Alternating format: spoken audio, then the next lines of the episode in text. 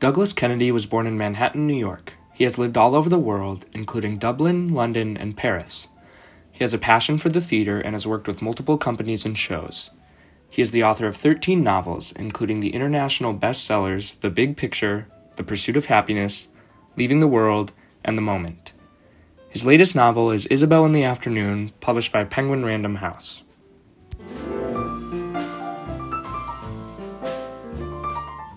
How a book begins for me is strange. I never underestimate the subconscious and fiction and no. how it kind of interplays. And I'm writing a new book now, and I remember going through five different ideas in my head and, and trying to live with them. You know, it's, it's it's almost like trying to get involved with somebody or, or, or getting involved with somebody and then just seeing if it, as they would say in Hollywood, has legs. You know, and that's the same with an idea, because you're going to be living with it for, my pattern is every two years. So it's, I, I, it's a two-year chunk of my life. And also to commit it to it, you know, you've got to be pretty sure you can actually write through it, because otherwise then things go haywire and publishers are delayed and all that, and there is that sort of kind of pressure. Mm-hmm. I, I I wish I was in a position like Jonathan Franzen where I could write a book every ten years, but you know, Franzen, I think also, you know, he doesn't have kids. Exactly. I was amazed you, you know, you have kids too. Oh yeah, yeah, well. Besides uh, your other, I don't know how many kids of your novels you have. No. I have two children, they're over there. That's my son Max, and if you go over, look further, my daughter, the actress, she is beautiful, yeah.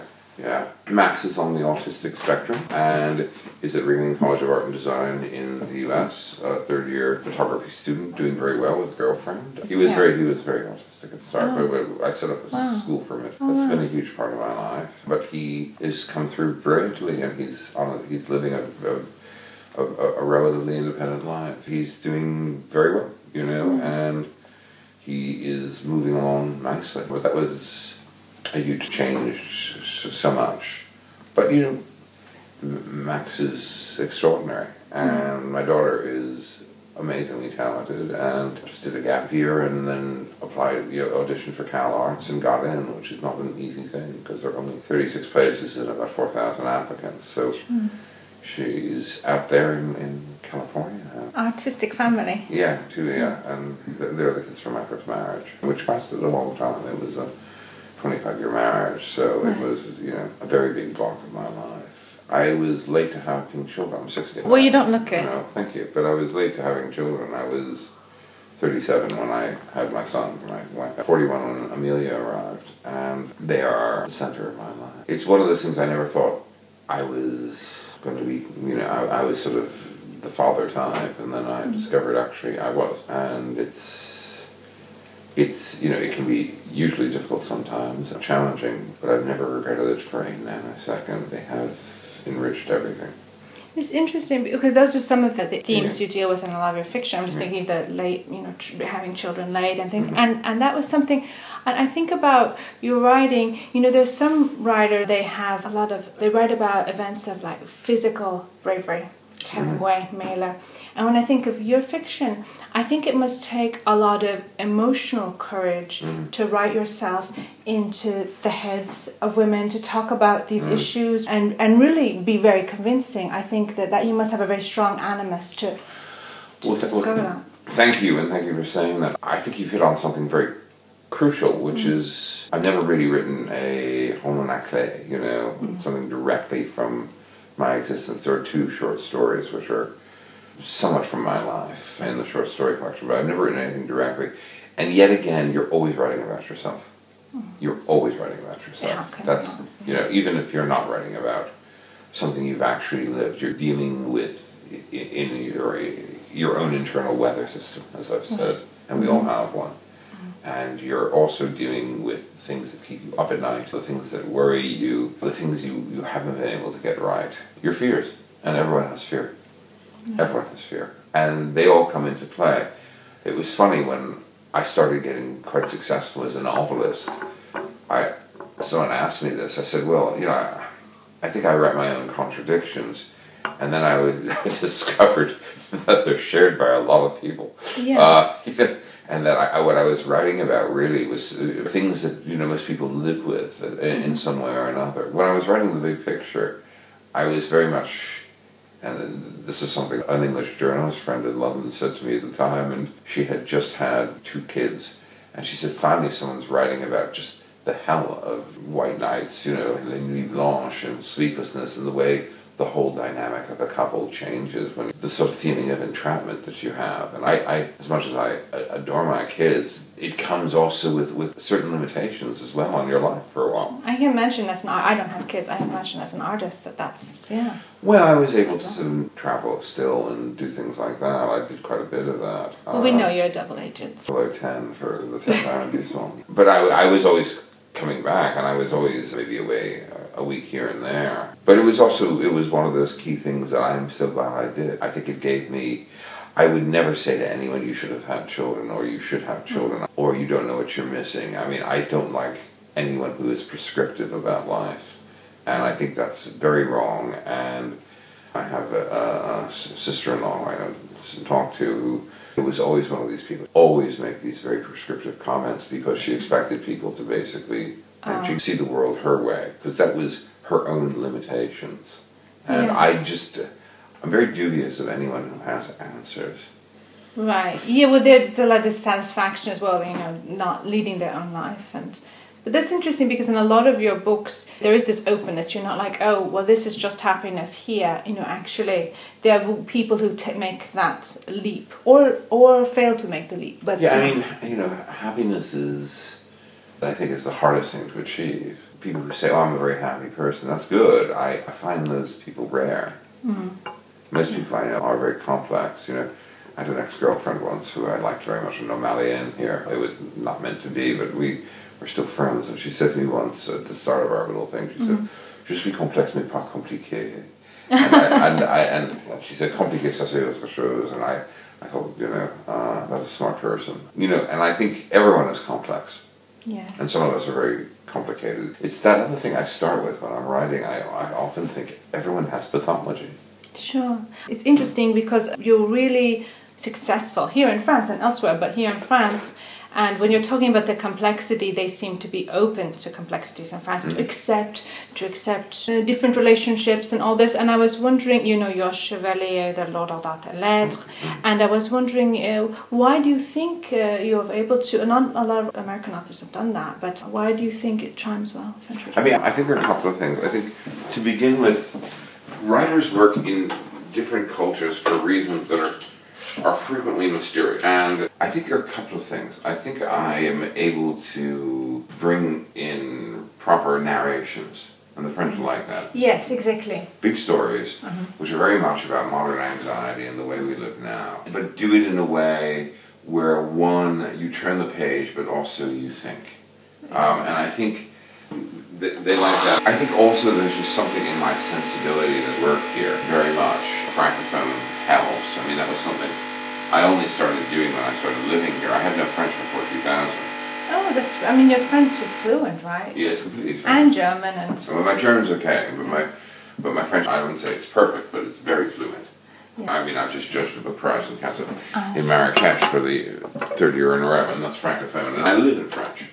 Yeah. And, yeah, and it's also the mentality, because you can also speak the language, but not get, but you get. I get the language. I, I, I think also I get it here, you know, yeah. I, I really do. I have been involved with enough people here, and also have enough friends where I get the society very much, and I have a, I have a great respect for it. I have a huge respect for France, and I think it's an extraordinary country, mm. and like anywhere, it has its problems, and has its difficulties, and it, you know, its role in Le Monde Entier, but and all that. But I think I was always Francophile.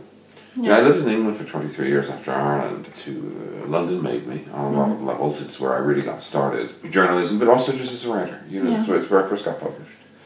And I, it was my ambition to leave Ireland.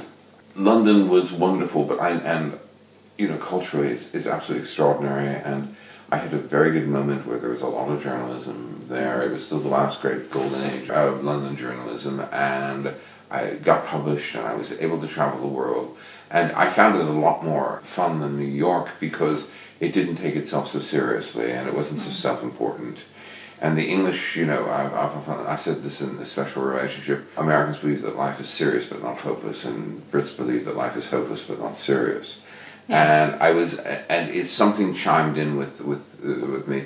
I had it, it was an amazing time, but also by the time I'm, I was divorced, I needed to leave, and you know I still read for places like the Statesman, and I still occasionally broadcast on the B B C, and I have lots of friends there, and I still have a flat there.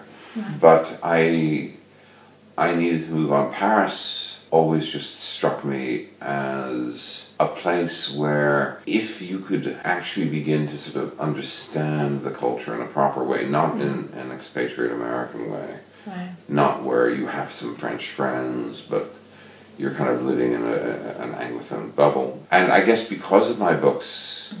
and then also because I insisted on mastering the language, and I worked yeah. very hard at it. Mm-hmm. They know that too. They can see that this, the laureate for our prize this weekend, Lila Shimani, she said to me at one point, "Where did you, how did you get such good French?" And I said, "That was a lot of work. That was eight years of lessons, four times oh. a week." Wow. Yeah. But I, I literally just, you know, thought, I'm going to crack this. Oh, but that's rare, and I respect that. And I was interested because you're talking about mm. Ireland. I'm sorry to be all over the no, place. No, that's right. This is digressive is good. Lots of good things come out of it already. I think know. so. Yeah. Well, I, that's the Irish thing. It's yeah. very digressive. I was interested in your time there because I, and I've seen David Norris speak, and I actually have a bit of the David Norris about you too, able to... Well, David was my tutor. Yes, it was interesting. Yeah. David was my tutor at Trinity, and I ran into him. I mean, I was so moved when it all... because he'd had such a terrible time when he was running for oh, president. Yeah. And that was unfortunate. And he had a liver transplant thereafter. I mean, he had a, a couple of annus horribilis. And mm. basically, you know, when gay marriage came in, it also came in through popular vote. It was not legislated. It mm-hmm. was actually voted in by, you know, the, the populace, and, and, and very decisively as well. It was extraordinary. In Catholic Ireland, like, and yeah. Well, Catholic Ireland, theocratic Ireland. I mean, you know, and it, it is astonishing what has happened in, yeah. I mean, I, I left in, in March of eighty-eight, so...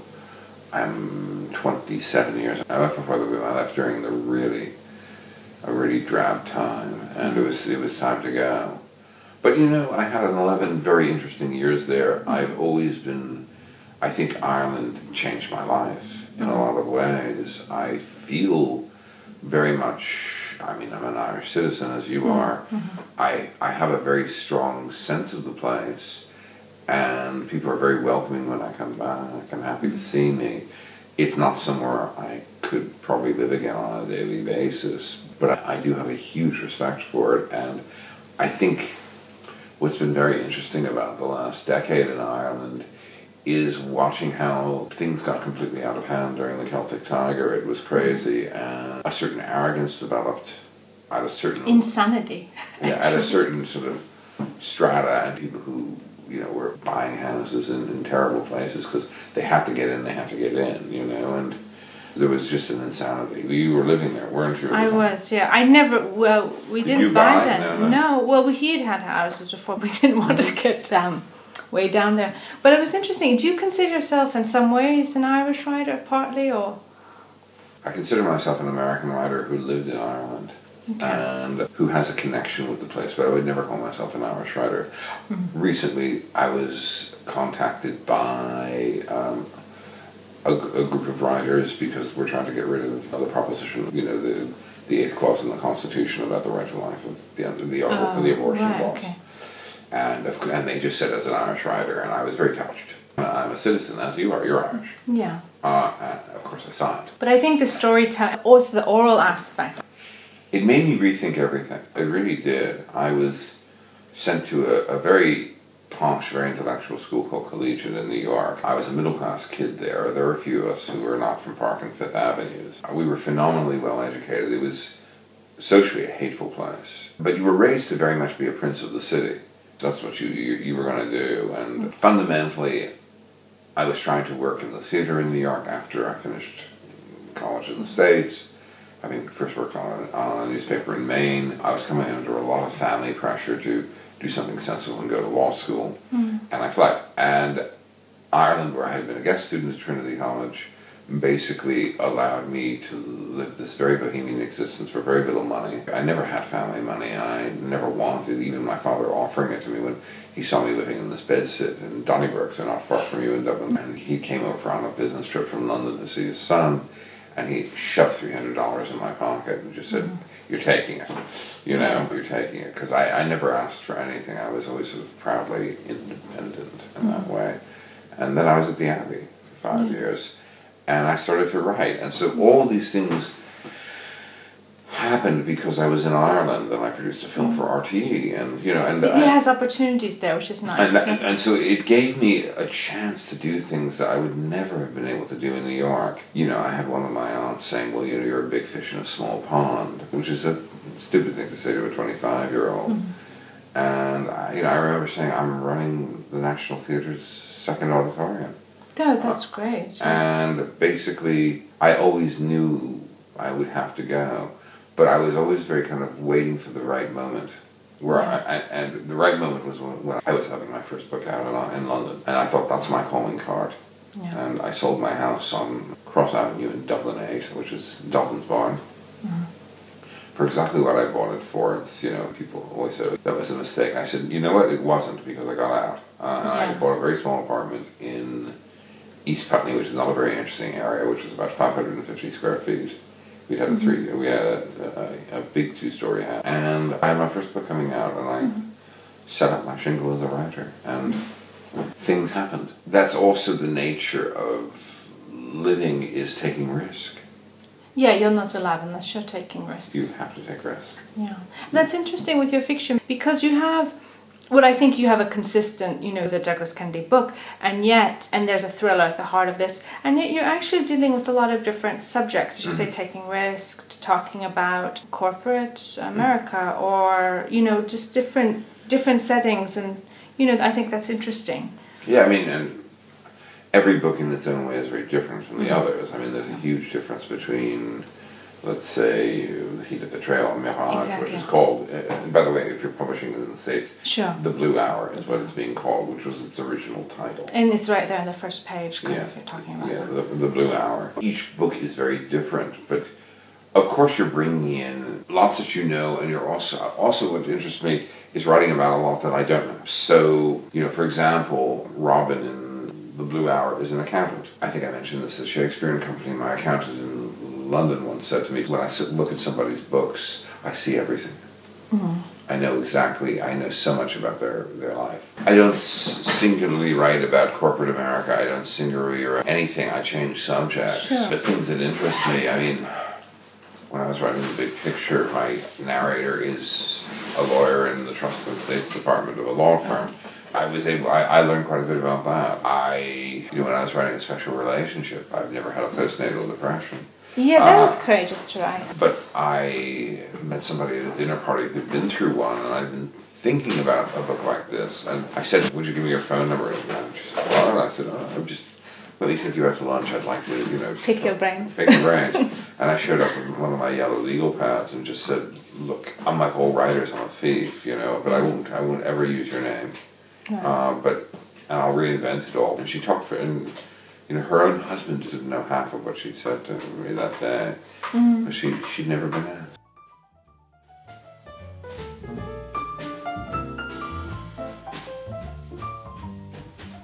Hi, I'm Riley Andrews, a journalism student at DePaul University. For all my life, I've been interested in writing. I think this art of storytelling is the most important form of communication because of the connections it can build between all of us. And most of the reasoning behind that belief is touched on by Douglas. Douglas talks about the importance of writing what you know. The best stories are based on prior knowledge, whether that knowledge is based off of personal experiences or just an understanding of an idea. These stories are nuanced, and they show the author's true passion for their work. Writing what one knows is also important in making connections with the readers, having an understanding of what the audience expects and will feel at any moment in a story is essential to making sure that story meets its full potential and effects. The author's knowledge of their audience takes the connection between a reader and a writer to the next step. The reader gets to gain true insight into the personality of the author, and the author gets to show that they truly understand the reader and create a sort of a relationship between them. This connection is something I get to experience every day in my job as a writing tutor. I've worked with dozens of writers at my university, and each time I have an appointment, I feel that I make a real connection with the writer through their words. Whether these appointments consist of face-to-face meetings or me just sitting alone in a room making comments on a paper, I know that I'm getting to know the writer better based on their words alone. I get an insight on their interests, their passions, and perspectives. This job has also taught me that writing what you know is something that typically comes across naturally in writing. Many people come seek out tutoring because they believe that they don't know what they're writing about, and I have yet to see a piece of writing where that was really true. The reality is the real challenge is writing to adapt to the audience's knowledge and perspectives and expectations. This is where the connection struggles the most, and surprisingly, it can come down to the small things, from the punctuation to the wording of a sentence. Once these aspects are overcome, the connection they work to build with the reader becomes so much stronger. This connection is the beautiful part of writing, and I'm grateful I get to see writers get to that point. So I'm thankful for Douglas's analysis and perspective on writing what you know, and how to use it to connect with the reader rather than prescribe your own beliefs onto the reader.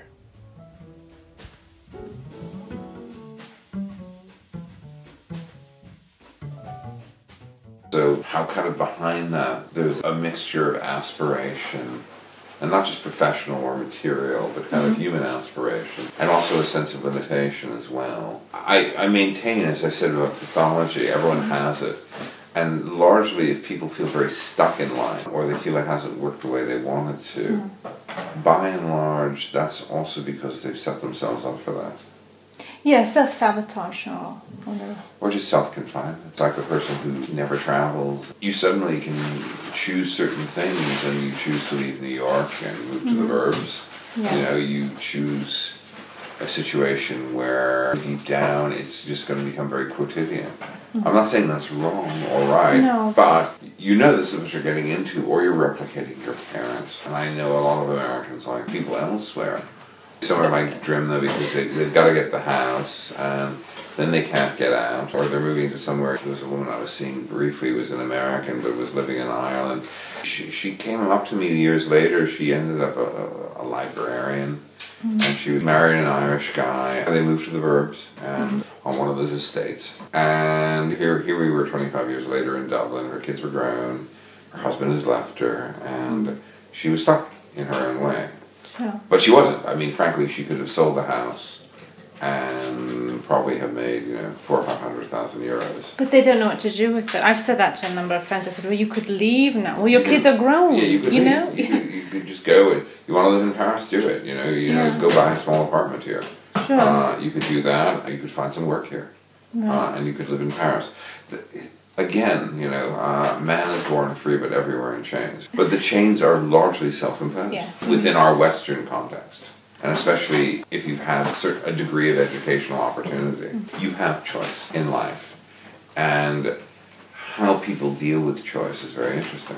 But that's um, the trauma, isn't it? That's, I've seen so much self-sabotage, both from people within, you know, my own life. That's very interesting. I like that. There was very much dramatic change, and, you know, I, I do sense that dramatic background, you know, in the start of all your novels. You just get right into a woman's mother's just died, or she has cancer, or she's on a plane to Casablanca. You know, you engage immediately like that. Not too much description at the beginning. One of the trickiest things technically for a writer, a novelist, is exposition. Mm-hmm.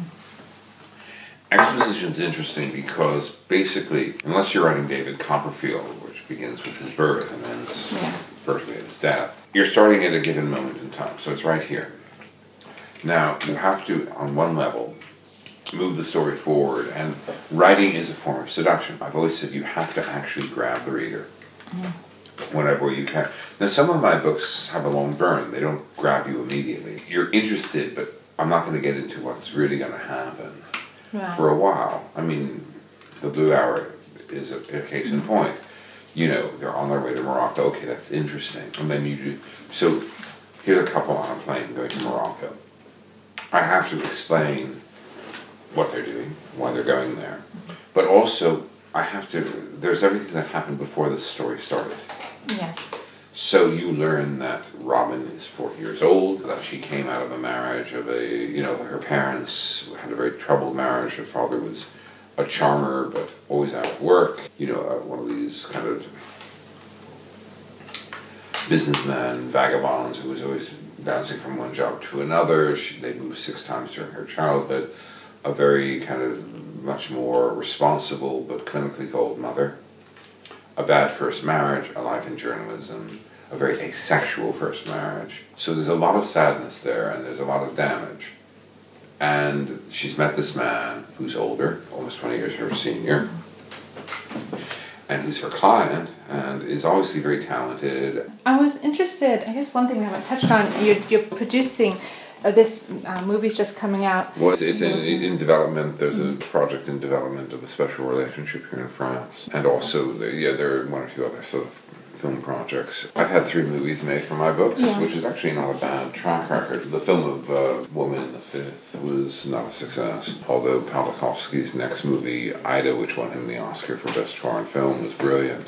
Yeah. So I was wondering, though, because you have that background in theatre, and then now when you've seen mm. some of your books made into films, does that change in some way? No, I mean, fundamentally, I've often said that for a, a novelist, the cinema is mm. like the casino, yeah. And I don't do casinos. I don't like gambling.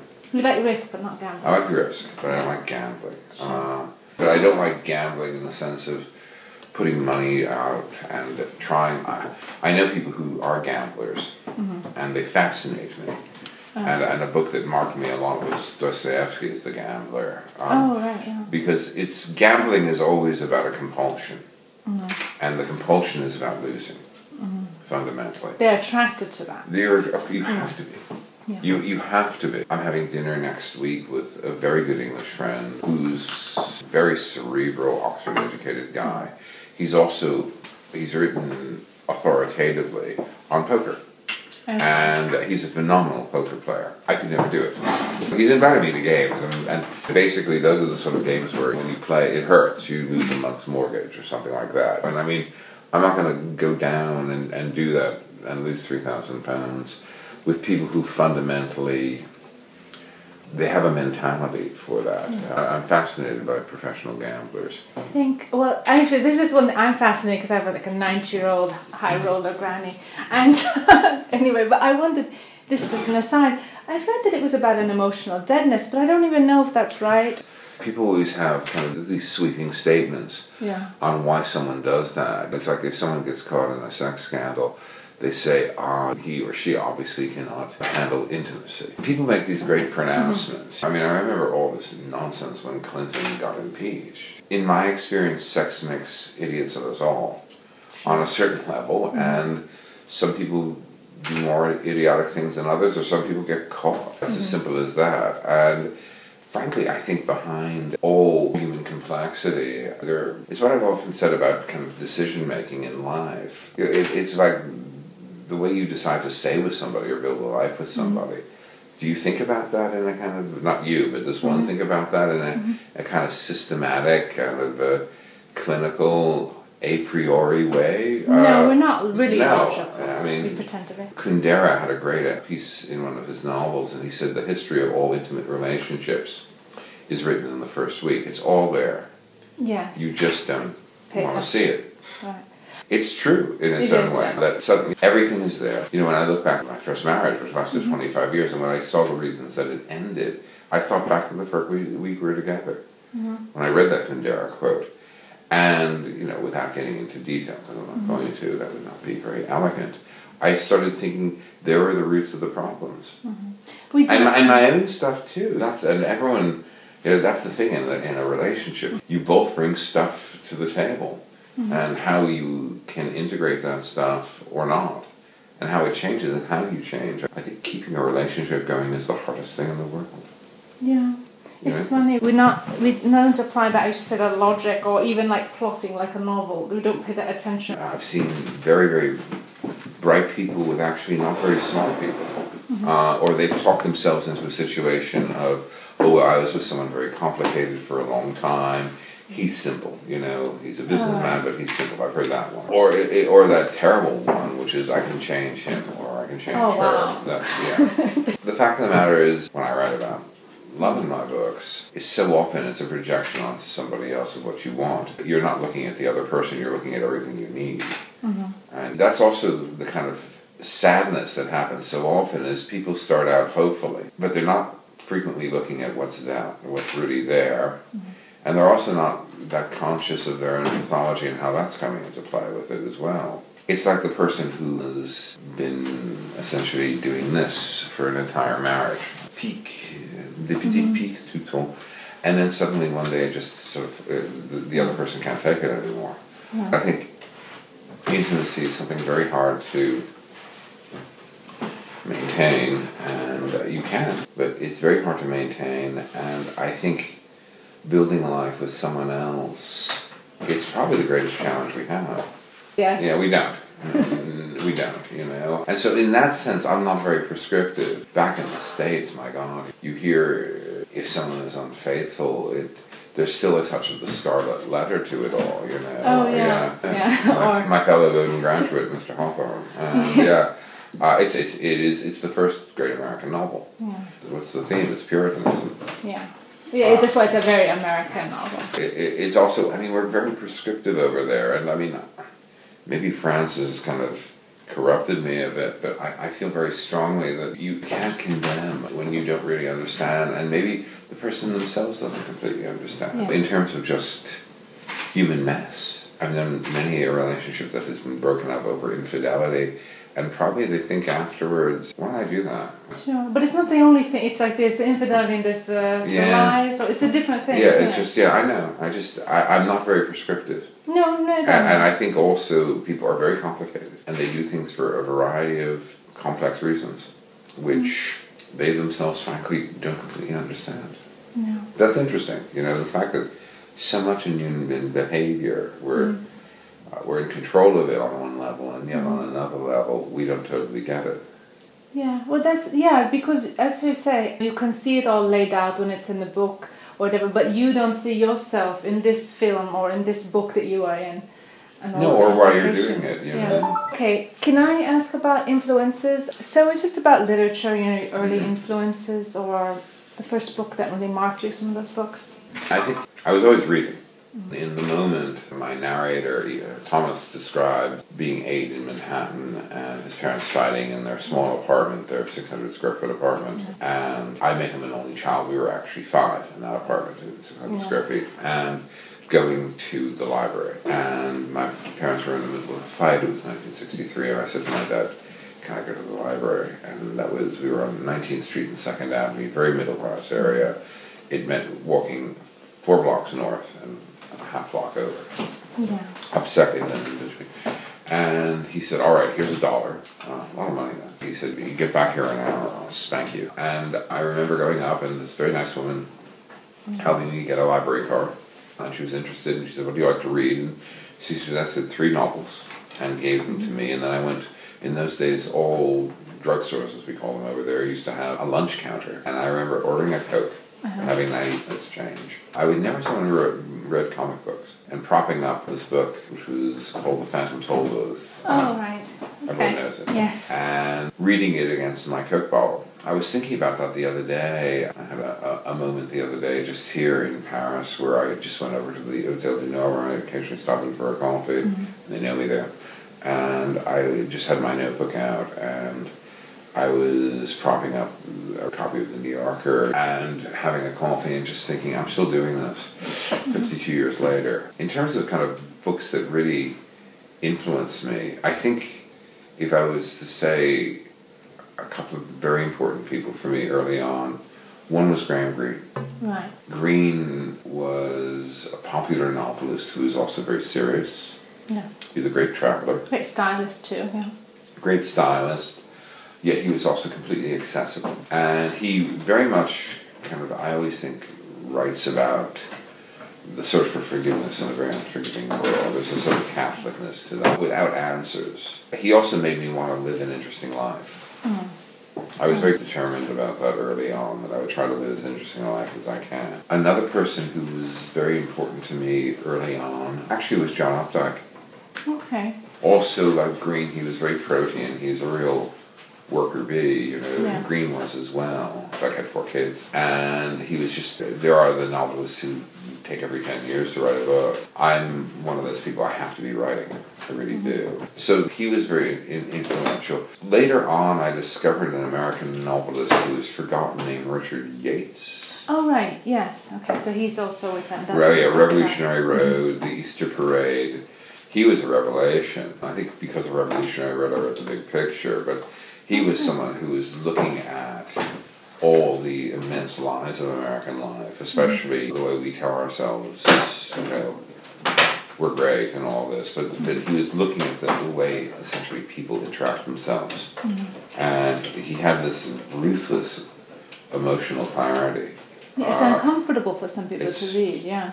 It's highly uncomfortable. He was a seriously great writer and very underrated in his own lifetime. He's only been rediscovered since. The amount of people, when I first discovered Revolutionary, I gave it to my father, who was back when we were talking, and he was horrified by it because it was his yeah. life. They can't take the mirror.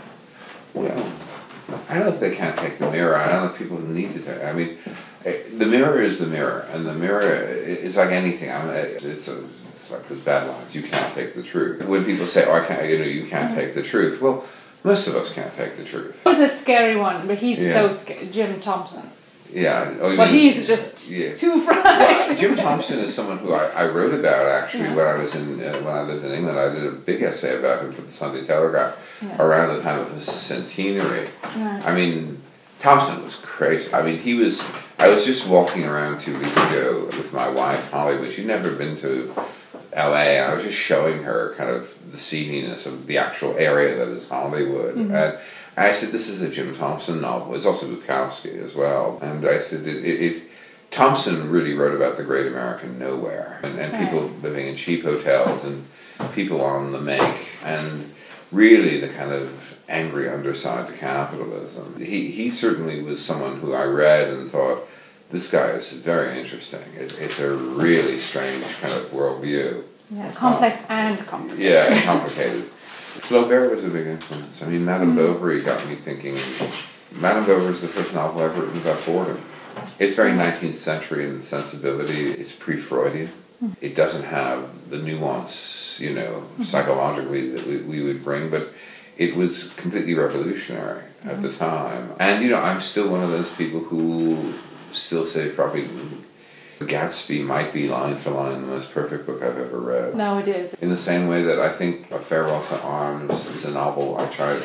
It was interesting. I, I read a, an essay, an interview with Philip Roth, where he said he rereads it once a year. Oh, okay, yeah. I think I, I think that also, in its own interesting way, stylistically, very much changed the way we write. The thing is, I have a kind of. I read two to three books a week. Still, um, and still. everything, yeah. And everything. And I, and I yes, you know, I got together with my wife, my second wife. She'd never seen anyone like me. I, I tend to sort of devour books. She said, mm-hmm. I've never seen such a fast reader. I did that for years because when I lived in Ireland, to basically pay bills, I had I had a column on the Irish Times for a while until I got fired by Conor Brady. Just an editor, the new editor didn't like me. And I also, I, I never let it forget that. I got successful in a very gentle way, uh, but you know, but it was, and, and basically it became a source of embarrassment afterwards. I heard Douglas Kennedy, and also I had a column which I had for about Jesus from nineteen eighty-four until about ninety-seven, mm-hmm. where I wrote a paperback column from the Sunday Tribune, mm-hmm. and. That virtually paid my mortgage every month. In fact, I did more than that. I got seventy pounds a week, which I think raised to one hundred. And I reviewed three paperback books a week. And and I did them wittily and mm-hmm. kind of a, with style. But I was... I was great training. But I was having to read so much. Mm-hmm. And I had tons of books at home, which I would then sell to somebody because I had mm-hmm. so many. I would get like one hundred fifty, you know, one hundred books a month. And I, would, mm-hmm. and I was able to choose between twelve and sixteen to write about. And that, I mean, that was also just sort of the wonderful thing about coming up gradually. I, I wasn't one of these people who wrote the novel at 20, eight or thirty and suddenly yeah. was getting you used all your material and had to live another twenty years. Yeah, and, and, and had, you know, had all this attention paid yeah. and sleeping with actresses and all that. I mean, I, it was a... That would have been nice. it was. It would have been different. Right. Yeah, it was a slow burn. Yeah. Um, it was a slow burn, and it was just a gradual kind of move forward. So when I did have success, mm. I was also a father of two in my early forties, mm. and I, I think I had a somewhat different perspective. Mm. Well, it's, it's very interesting. So I guess one of the last things, and whatever, what are the importance for you of the humanities, and what do you think about the future of the novel? Just um, two small things. Well, I think a couple yeah. of things. I think I returned to the States in two thousand eleven after, oh my God, thirty-four years away. And I did it for a couple of reasons. I mean, there was one reason I had, I was just divorced two years at that point. I was separated three. And I felt very strongly that I had to go back. I didn't want to turn into a professional expat. And I also knew I could do it and still be over here quite a bit. Mm-hmm. So life is always better with a return air ticket. You know, this is one of my great theories of life. At the same time, I love my country very much. I also see a lot of its contradictions. And I think the biggest gulf in American life at the moment, and I'm getting into your question, oh, no, no, is, is uh, it, it's going to get there, because uh, this is part of it, is education. Okay. Uh, you can talk about blue states and red states. You can talk about secular versus Christian. You can talk about basically progressivism versus uh, social conservatism. Yeah. But frankly, the biggest gulf is education. The humanities, I feel, you know, probably for the price of a couple of cruise missiles, you could fund every orchestra in America for ten years. Culture, in real terms, costs so very little mm-hmm. and does so much. I'm a music nut. Classical sure. music's a big thing in my life. Mm-hmm. I'm a jazz nut. The cinema, mm-hmm. visual arts, dance. I mean, I'm, I'm a, a, a proper kind of serious culture vulture. I, mm-hmm. I go to so much. It's my passion, and it has been really since adolescence. Mm-hmm. I wasn't a very sporty kid. I didn't have a lot of friends at first, but I was able to go out and go to museums, or go at the age of, when I was fourteen, I asked my parents to give me a subscription to the Museum of Modern Art. Mm-hmm. That was my birthday gift. Yeah. I mean, I'm still a subscriber. It's eighty-five dollars now, which is nothing mm-hmm. really for, yeah. and you get to go to every movie there as well in their Cinematheque, and they have yeah. two. You can see one hundred fifty films there a year and go to every exhibition and, and avoid mm-hmm. queues. But I feel very, very strongly that actually education is the most crucial thing in the world. Education subverts ignorance. Education, if also allows people to think in a more nuanced way. I think we're in a very strange moment, and I see this everywhere. Everywhere you go in the world now, uh, people... And even even here in France, which remains one of the most literate and also literature-oriented cultures, the book is being menaced by this. Yes, technology. Yeah. Honestly, one of the things we need to do is get... I mean, I have a lot of younger readers. I mean, mm-hmm. people who are late adolescents, university students. Sure. But it's getting new readers. Mm-hmm. More than anything, that is our real work. Mm-hmm. It really is. And I think also, in real terms, a book costs very little. And we become, I think the other thing about reading is it requires you to actually hold something in your hands. Mm-hmm. For, uh, and it's something I, I feel very strongly. Curiosity is a very underrated virtue, mm-hmm. and it is so crucial. You have to be curious. You have to be interested in it. And, and curiosity is an essential thing in life. It keeps you young. It also keeps you interested. The Creative Process Podcast is supported by the Jan Milczewski Foundation. This interview was conducted by Mia Funk with the participation of collaborating universities and students. Associate Interviews producer on this podcast was Riley Andrews. Digital Media Coordinator is Yu Young Lee. Wintertime was composed by Nicholas Anadolis and performed by the Athenian Trio. We hope you've enjoyed listening to this podcast. If you would like to get involved in our exhibitions, podcast, or submit your creative works, just drop us a line at team at creativeprocess dot info.